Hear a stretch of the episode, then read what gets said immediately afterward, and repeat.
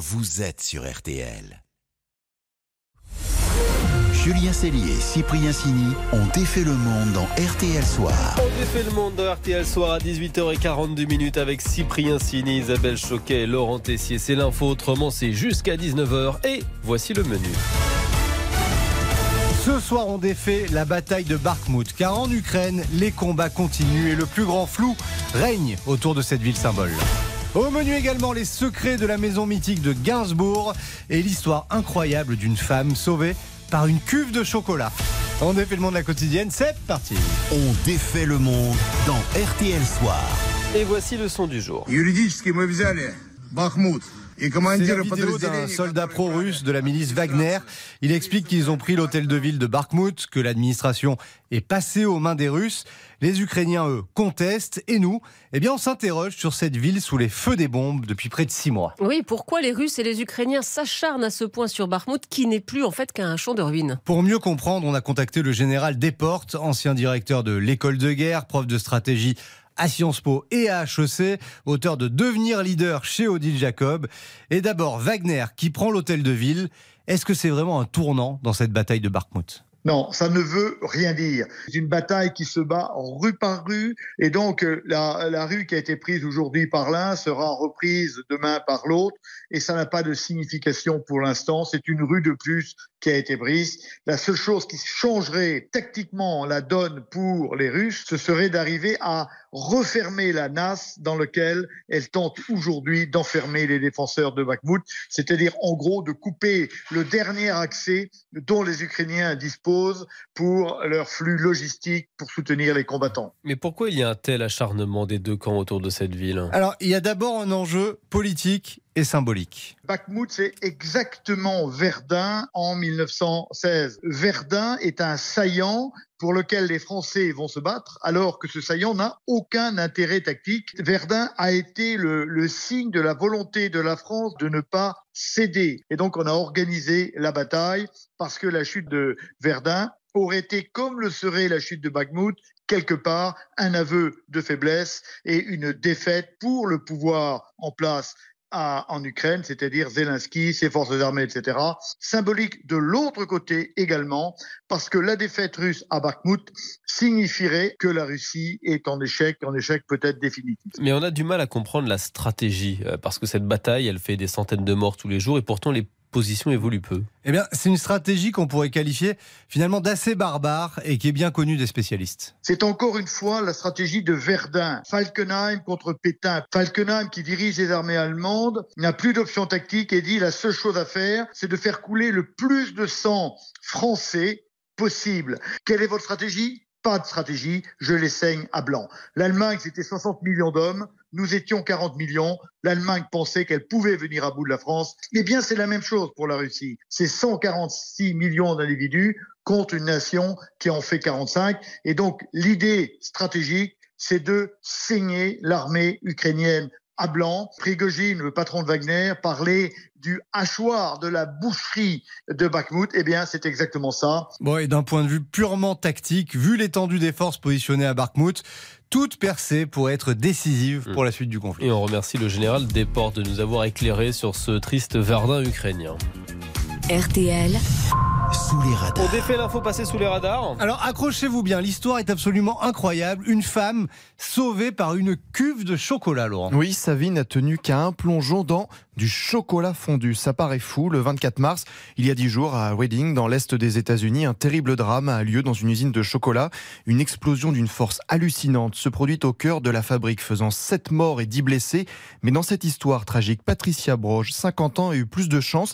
Elle travaille comme opératrice de commande et lors de l'explosion, le souffle la projette au sol. Le feu envahit son bras droit. Patricia a paniqué et se met alors à courir entre les débris. Le sol cède sous ses pieds et elle glisse dans un long réservoir comme un toboggan qui l'entraîne jusqu'à une cuve remplie de chocolat fondu. Alors désolé pour l'image, mais ça fait penser aux aventures de Rabbi Jacob quand euh, Louis de Funès tombe dans le chewing-gum. Oui, la même image. Le chocolat liquide arrive à hauteur de la poitrine de Patricia, ce qui a pour effet eh bien, d'éteindre immédiatement les flammes qui ravagent son bras. La chute lui casse la clavicule, mais elle lui sauve surtout la vie. Patricia reste 9 heures tout de même dans la cuve à attendre les secours, à crier à l'aide, et elle s'est confiée depuis son lit d'hôpital à la société de presse. Fue como C'était comme quelque chose d'incroyable. Je pensais que je faisais un cauchemar quand j'ai commencé à brûler. J'ai tout de suite pensé que c'était la fin. Et une demi-heure avant l'explosion avec ses collègues, ils avaient senti une odeur de gaz. L'enquête se poursuit encore Sauvé par le chocolat. Incroyable histoire. Les petites pauses et puis on défait le monde continue dans RTL Soir avec Serge Gainsbourg. Julien Cellier, Cyprien Sini ont défait le monde. Julien Cellier et Cyprien Sini ont défait le monde dans RTL On Soir. défait toujours le monde RTL Soir, 18h49 minutes et un chouette winner du jour aujourd'hui. Ah oui, un grand vainqueur qui fait du bien, qui amène un peu de poésie.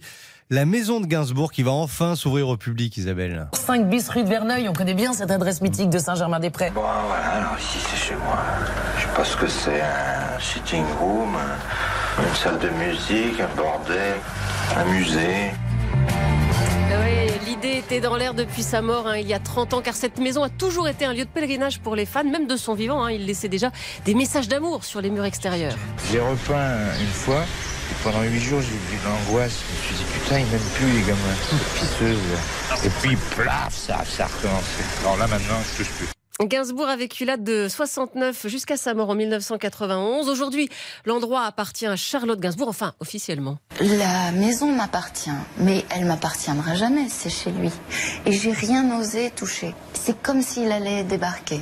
Et quand elle dit rien touché, c'est vraiment rien. Dans le frigo, les choses ont éclaté. Les conserves, je pensais pas que ça se gardait pas, les conserves. Ça explose. Ça explose. Alors ça, c'était en 2017. Le projet de musée était déjà là, mais ça a pris du temps. Le temps peut-être de faire le ménage dans le frigo. Pour le reste, la maison est donc dans son jus, et notamment cet incroyable salon que Gainsbourg aimait montrer, une pièce tendue de tissu noir, comme chez Daddy. Le noir, c'est c'est de la, pour moi de, simplement de la rigueur. C'est la rigueur absolue. Alors je le combats évidemment par des portes blanches et de la pierre. Et dans cet antre clair-obscur, des objets de toutes sortes, une statue mythique. On a la tête de chou, moitié légume, moitié mec. C'est lui qui m'a inspiré. C'est une, cul- une sculpture de Claude Lalanne. Je suis l'homme à tête de chou. Des œuvres d'art, mais aussi des bibelots, Félix le chat, un petit singe qui joue du tambour, des lettres de Chopin, des photos de Bardot. Et bien sûr des instruments de musique, à commencer par le piano sur lequel Gainsbourg composait. La fameuse Marseillaise. euh, deux harmonies, deux majeurs.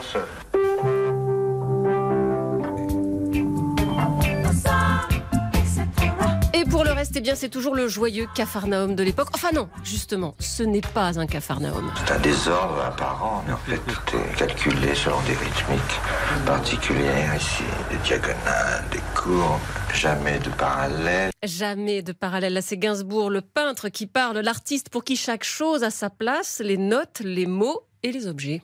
Il ne supportait pas le désordre parce qu'il disait sinon il, il deviendrait fou. Parce que il y a un désordre déjà dans sa tête. Un intérieur parfaitement rangé ou parfaitement dérangé, en fait. Cela dit, la rue de Verneuil n'était pas qu'un atelier d'artistes. Alors voilà l'élément jeunesse de- dans ma maison, c'est ces trois filles. Charlotte, Kate et Jane. Et c'est tout cela qui va revivre dès le 20 septembre. Un peu comme le bel au bois dormant. S'il y avait eu des épines autour de la maison et que personne n'a touché depuis qu'il est allé se coucher, c'est le même effet quand on rentre dedans. Et un peu plus loin, au numéro 14, il y aura un vrai musée pour raconter Gainsbourg, sa vie, son œuvre, avec forcément un piano-bar, le Gainsbar. La billetterie ouvre demain et ça a été annoncé hier, car hier c'était son anniversaire. Serge Gainsbourg aurait eu 95 ans. déplaise en dansant la javanaise. Ça donne envie d'y aller. Hein. Ah ouais, ça donne envie. complètement. 20 septembre, ouverture 20 et la septembre et billetterie billets sera prise d'assaut a priori demain. Il y a des chances. Le temps Le match des infos pour briller au Le dîner. match est toujours aussi serré entre Isabelle et Laurent. On tient les comptes. Qui détient ce soir la meilleure info pour vous permettre de briller au dîner? Point score 67-65 en faveur d'Isabelle. Deux points d'écart, donc vous êtes bon en maths. Et Laurent, qui s'accroche et qui brille ce soir avec Marlène Schiappa en une du magazine Playboy. Oui, mon info pour briller, c'est que Donald Trump a fait la une du magazine Playboy en mars 1990. Il avait 44 ans, habillé en smoking, chemise blanche, sans la veste, avec le nœud papillon noir, petit sourire en coin, aux côtés de la mannequin Brandy Brandt. Et dans une longue interview, Donald Trump a donné sa vision de l'Amérique. Il évoquait ce qu'il ferait s'il était élu président des États-Unis. Mais il assurait à l'époque, je ne veux pas être président, j'en suis sûr à 100%. Alors dans l'article, malin tout de même, il avait déclaré, je changerai d'avis que si je vois mon pays pays continue à s'effondrer. Bah, le point de départ de sa course à la présidentielle, bah oui, c'était dans Playboy. Allez, place à Isabelle. Isabelle va tenter de briller avec la Kalachnikov après la nuit sanglante qui a fait trois morts à Marseille. Et mon info, c'est que la Kalachnikov a été dessinée par une femme. Parce que l'inventeur, c'est bien Mikhail Kalachnikov, un ingénieur soviétique, mais c'est sa femme, Ekaterina, qui a réalisé les plans parce qu'elle était tout simplement plus douée que lui en dessin. Dans tous les cas, ça a donné l'autre nom de la Kalash, le AK-47, pour Automate Kalachnikova 1947. Et pour la petite histoire, l'armée rouge l'a d'abord refusé parce qu'elle avait peur que ça gaspille les munitions. Quand elle s'est enfin décidée, les premiers exemplaires ont été fabriqués dans une usine de l'Oural, une usine qui produisait jusque-là des poêles à frire. Ouais, C'était bien les poêles à frire aussi. hein, quelque- C'est moins dangereux. C'est moins dangereux, voilà. C'est moins dangereux, effectivement. Match nul ce soir. Ah. vous avez deux bonnes infos pour dîner. Je n'arrive pas à vous, à vous départager. Qu'est-ce que c'est que ça Bah, c'est la- C'est la musique des grosses têtes, ça Mais évidemment, car la valise a été gagnée tout à l'heure. Ah Nous ajoutons donc, et j'ajoute dans la valise, un objet extraordinaire, un objet que tout le monde va s'arracher, écoutez bien, le fameux numéro de Playboy avec Marlène Schiappa dedans. On rajoute vraiment ça dans la valise Oui, on En ajoute vrai. ça dans la valise. D'accord. D'accord. C'est une idée de Georges Benadi, le monsieur cadeau d'RTL. Il a toujours très, de très bonnes idées. L'embrasse. C'est une étonnante valise. Donc RTL Soir continue dans quelques secondes. Il y aura votre journal de 19h et puis on va défaire votre monde avec le pari fou d'un tout petit village du Maine-et-Loire. Restez avec nous, vous allez adorer. On défait le monde dans RTL Soir. Julien Cellier et Cyprien Sini ont défait le monde dans RTL Soir. On défait toujours le monde pendant quelques minutes dans RTL Soir, juste avant le journal de 19h. On défait même votre monde. Avec un drôle de maire qui s'est lancé dans un pari complètement fou, Laurent. Et nous, on adore les Ah paris. oui, fous. le maire de la Landchal, la commune la moins peuplée du Maine-et-Loire, 122 habitants, lance un défi, se prendre en photo avec le blason de la commune dans le monde entier. Bah, le village veut intégrer le Guinness Book. Bonsoir Jean-Christophe. Bonsoir à tous. Vous êtes le maire, d'où vient cette idée? Cette idée farfelue. Oui, quand même. Euh, en fait, c'est une idée qui nous est venue euh, parce que il y a quelques années, en 2020, le, notre blason communal qui a été créé en 2015 a gagné sur Twitter le concours du plus beau blason de France. Et donc, on s'est dit, euh, après avoir été diffusé euh, au, au JT de 13 heures de Jean-Pierre Pernaud à l'époque, euh, pourquoi ne pas essayer de le faire à l'international? Et donc, naturellement, on a lancé ce défi aux habitants qui connaissaient des personnes à l'étranger. Et de bouche à oreille, le défi a été lancé. Mais il y a vraiment un record du monde du, du blason le plus présent dans le monde ou pas? Eh ben, apparemment, on serait le premier. Et alors, il est comment euh, votre blason? Vous pouvez nous le décrire? Parce que du coup, je rappelle, hein, vous êtes la, la plus petite commune du Maine-et-Loire, 122 habitants. Euh, il n'est pas hyper connu pour l'instant. Alors c'est un blason avec euh, un écureuil, c'est notre mascotte. On, a d'ailleurs un écureuil géant euh, devant la mairie en bois. L'idée est en effet de, faire une photo de son environnement avec euh, le blason qui apparaît sur la photo. Alors soit en formule papier et puis pour permettre à d'autres internautes beaucoup plus lointains qui n'ont pas la formule papier ni l'autocollant, l'option est possible aussi sur son smartphone. Ouais, L'idée, c'est de faire apparaître le, bla- le blason dans le plus d'endroits possible du monde. Vous avez déjà commencé, j'imagine? Il y a des endroits improbables? Ah bah oui, oui, euh, ça fait donc deux mois que le défi est lancé. On a des photos incroyables, euh, une en, en Antarctique, euh, une autre en Nouvelle-Zélande, une troisième la plus au nord à Reykjavik. Ah, génial. Et alors, pour tous nos auditeurs du bout du monde qui nous écoutent, et ils sont, sont nombreux, on imprime le, le blason, voilà, on fait une capture d'écran, et ensuite on se prend en photo au bout du monde et on vous le renvoie où le- la photo? Sur Google, on trouve euh, facilement le, le blason et donc euh, après, il est très facile de nous l'envoyer euh, soit par les réseaux sociaux, soit par mail. Et vous en avez une à Paris, j'imagine déjà, ou à Neuilly, ou à RTL, quoi. J'en ai quelques-unes, mais par contre, je suis preneur de, dans votre studio. Ah, bah, Laurent va s'en occuper. Et puis, si- Et puis, si, si je peux lancer un défi supplémentaire, je suis très fan de Cap-Rivière, donc euh, si éventuellement il l'avait dans la main, ce serait tip-top. Ah bah je vais voir avec lui ça. C'est compliqué, hein, c'est une star qui C'est Cyprien qui négocie tout ça. Bah oui, je sais bien. Merci beaucoup Merci Jean-Christophe. Bonne soirée. À bientôt, au revoir. Merci Jean-Christophe. Vous inquiétez pas, on va négocier avec, Oui, euh, avec, avec la star. Avec la star. gentil, il est. Fier. Il est un peu le melon, mais il est, mais il est sympa. Euh, merci les amis d'On défait le monde. À demain. On vous retrouve demain, 18h40 À pour de nouvelles aventures.